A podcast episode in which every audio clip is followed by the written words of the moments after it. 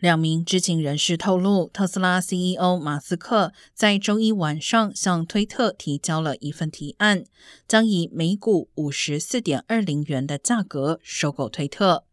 这也是他在今年四月同意支付的收购价格。双方并于周二在法庭上讨论了该提案。目前还不清楚推特是否计划接手他的提议。